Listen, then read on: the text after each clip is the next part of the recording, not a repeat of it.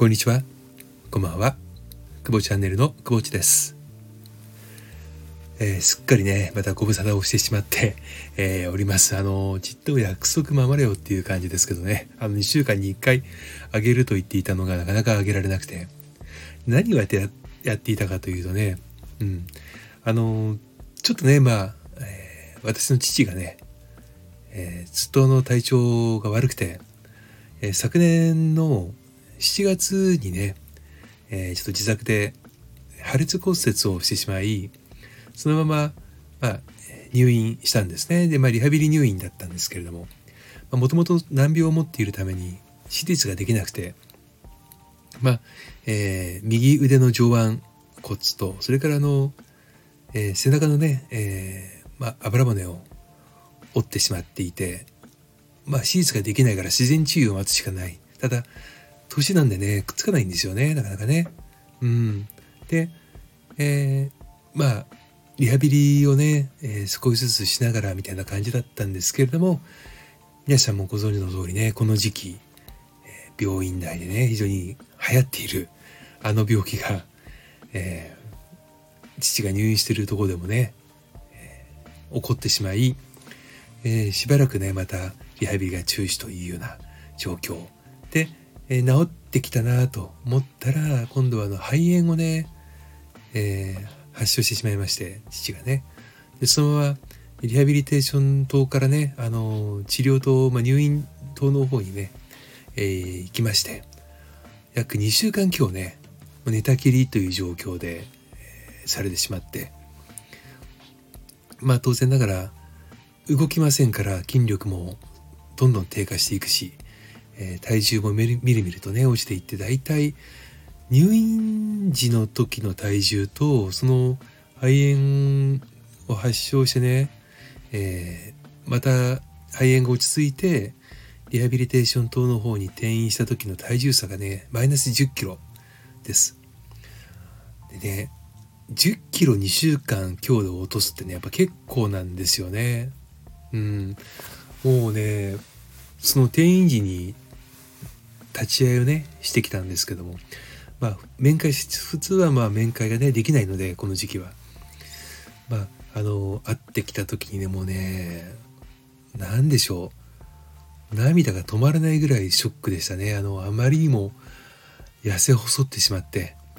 でその前にはもうね退院で自宅療養という話で、えー、まあ理学療法士の先生とかねまあ、担当医の先生から退院後の注意事点事項なんかを聞いていた矢先だったので、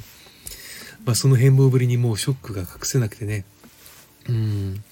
まあそんなかんなでまだ入院してますが、えー、この前もちょっとねいろいろとあの今後のこととかあのまあねあの、まあ、演劇能の演劇の生涯で言って飲み込めないっていうでまあうちのその父がね患っている病気っていうのが、えー、非常にまだ全国にはね認定者数が少ない、えー、難病指定されている病気で不入体筋炎っていうねもう筋肉がどんどん筋力落ちていくっていう病気なんですね。なんで基本的にリハビリとかねそのはできないんですよ。もう筋肉どんどん落ちていくんで何やっても治んないんですね。原因はおろか治療法もまあ全くわからないっていうだから難病なんですけども。大体まああのネットで調べるとね全国に約1,000人ちょっとの方がいらっしゃるということであの男性の方がね発症しやすく50代以降にね、えー、診断される方が増えてきてるということなんですが、まあ、うちの父は、まあ、前からちょっとねその右手左手とね、まあ、筋肉落ちてる中で左手があの、まあ、左側がね左半身がね、えー、著しくねもう筋肉が落ちてると筋力落ちてるという状況でいたんですが、えー、診断がされずにね、うん、なんだか原因がわからないけどもどんどんまあ筋力が落ちていく、まあ、老化なのかなみたいな話も本人もしていきながらただちょっとやっぱり老化現象とは違うね、えー、筋力の落ち方だったんです。もう不自由な歩行も困難だしうん。もう何でしょうね。その転倒リスクも高くて何とか転倒をしてね、えー、緊急搬送されたこともあったんですがまあその難病指定をされて、まあ、病気の名前がね分かったということは一つのまあ納得材料ではありながらもただやはりこの難病というのはね厄介なものでうん。いかんせん原因もわからなければ治療法もわからないので何をしていいかわからないんですよね。ただまあ本当に日々ね筋力が落ちていく、まあ、そんな中であのうちの父はね非常にメンタルが強い人間ですのでまああの決してね、えー、希望は捨てずに日々あのまあなかなか思い通りにねいかないことが多いんですけども、まあ、戦っています。で私がね今あのサラリーマン勤めではサラリーマンじゃないのでなんとかそっちをねその病院スケジュールを優先して、えーまあ、会えないんですけども、カンファレンスとかねあとまあ書類関係をね、えー、必要なものをつとつと、えー、足を運んでで担当医師や担当看護師の、えー、先生方とね、えー、お話をして疑問点を聞いていただきながら過ごしてました。えー、そうするとね、あの、母がね、一人ぼっちになるわけですよね。あの、実家の方でね、えー、母も若くして父と結婚しておりまして、えー、初めての一人暮らしが、えこのね、え父の長期入院ということで、えもうかれこれ、9、10、11、12、6ヶ月、半年ですね、半年一人暮らしという状況になっています。まあ、そうするとね、やはりあのまあ、これは年齢関係なくですけども会話をする相手がいなくなればうんあの発声障害みたいなねあの言語認識機能も低下してくるしうんでもともと母は耳がちょっと不自由なのでそうすると余計にね耳が、まあ、老化も含めて遠くなってきてたまにね行くとまあそれこそ席を切ったように話をし続けるという、まあ、そんな状況になっていました。うん。私はね、実は、父がね、苦手だったんですね。うん。あの、まあ、小さい頃のね、やはり記憶っていうのがちょっと非常に強くて、まあ苦手だったんです。で、それはあの父がこうやって入院するまで、えー、恥ずかしながらね苦手なままでした。ただやっぱりいざねこういった場面、まあ、つまりもうチャンスがね残された時間がもうちょっと見え始めてきちゃうと過去のその負の感情っていうものがなんかなんでしょうねぼやけてくるというかまあいろんな方いらっしゃるんで私の場合はですけども、まあ、どうでもよくなってきてしまうっていうのかな。うん。で、まあいろんなねその記憶それから感情は渦巻きますけれどもただ、まあ、この今ここにある許された時間をどのように使っていくのか、まあ、何をしても後悔はするのかもしれないけれどもそれでもまあ、しない後悔よりもした後悔の方がいいだろうというね、あのー、思いが勝ってきてまして、まあ、父との距離をね、なんとかこの、まあ、ここでしか多分もう縮めることはできないという感情で、えー、ここね、実は半年間、えー、過ごしていたわけなんです。まあ、あのーもうすでにね、あのー、死別なされた方もいらっしゃると思いますし、まあ、うちの父は、まあ、かなり長寿の方だと思いますので、もう本当そういった意味では感謝です。あのー、まだまだ失われた時間をね、取り戻そうと思えば、えー、今まだこの時があるわけですから、取り戻せる。ただ、いざ取り戻そうとした時に、え、自分のね、この感情がねコントロールできなくなることにね、えー、気がつきましてね。うんまあ戸惑ってるというのが正直なところです。うん。まあ両親との向き合いっていうかねその同性の親との向き合い方っていうのは人によってはすごくねあのスムーズに円滑にね、まあ、器用にこなせる方もいらっしゃるでしょうし一方でやはりなかなか理解し合えない、うん、家族だからこそ理解し合えないことってやっぱりあると思うんですよね。家族だから理解し合えることもあるし一方でやっぱり理解し合えなかった場合に、えー、生地が近いばっかりにね、えー、なかなかねうん今一歩近づくということができなかったりするんじゃないかななんて思ってます。この話はねあの何でしょうもうほぼね自分語り、まあ、いつも自分語りですけどもう本当に完全に自分語りなので話すべきかどうかっていうのは実は毎回の放送時に悩んでいたんですけどもまあせっかくの機会なのでねここでちょっとまた防備録という意味合いでね残しておこうかなと思ってます。あの大切な方との時間っていうのは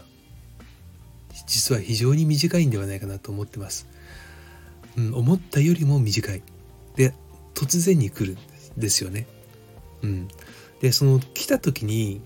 どういう心構え入れるかいるのが当たり前とか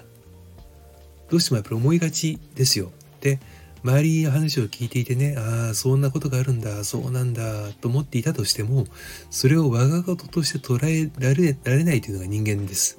特に、えー、災害やね、えー、まあ、不幸なこととかそれからアクシデントに関してはあることは分かっている。でいずれそういうことが起きるだろう。でも我が事としてはなかなか捉えられないというのが差がなんではないかなと思います。まあだからゆえにね、うんまあ、日頃は無理だと思うんですがやはりその限られた時間の中でねまあいずれにしてもいずれはみんなお金持ちもそうじゃない人も寿命は尽きるわけですから。それをねあの早いか遅いかだけの話なんですけれどもその早いか遅いかは関係なくてまあお互いにねその関係性を持った間柄として家族も恋人もね夫婦も親子関係も友人関係もです、うん、関係性を持ってそれを、えー、ある程度の期間共にね過ごしてきたということであればそれをどのようにねうんあの自らまあ始まりがあれば終わりがあるわけですからクローズドができるのかと自分の感情も含めてねということが本当に大事なのかなとやっとねようやっと、えー、気づいた久保地です、これは人間関係ね、あのー、永続的に続く方もいらっしゃるでしょう。分かり合えなくて別れる方もいらっしゃると思います。信じてたのにとかね、こんなはずじゃなかった、騙されたっていうことも感じる方は多々いらっしゃると思います。私もそういった感情は持ったこと多々あります。理屈ではね、分かってるんです。騙されたというのは自分がそういった見方をしていただけであって相手の本性は変わってなかった。つまり相手を見る目が自分がなかったと。理屈では分かってるんですが。でもなかなかそういうふうに感情をね割り切れないからこそ人間なんじゃないかなって思うんですよね。無理やりに自分を言いくるめてねやはり聖人君子ではないので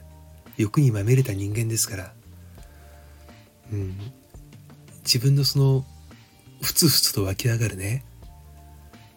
まあ、感情に蓋をすることはいいことなのかどうなのか。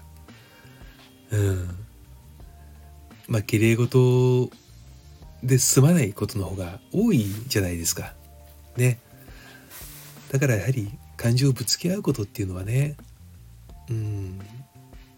悪いことじゃないと思うんですよ。まあ、手が出ることとかいうのはもうあっちゃならないことですけれども人は考えて話をしてねで聞くっていうことができるわけですから、うん、やはり溜めてないでね溜め込まないで言う出す表現をする。まだ一方的にね剛速球を投げつけてプイって背を向けるんではなくてやっぱりその先投げた後なんで自分はこの人にこのボールを投げたいんだとなぜ投げるんだろう。投げた後どうなるのか。それはね実はもう投げる前に分かってるんですよ。関係ないとかね全く興味なければそんなボール投げる必要もないわけじゃないですか。感情を揺さぶられて労力使ってね。ってことはやっぱり何かしらのねゴールイメージがあるわけです。着地イメージを持ってるわけです。であれば剛速球の投げ方というのもあります。何でも途中のプロセスはすごく大事だと思うんです。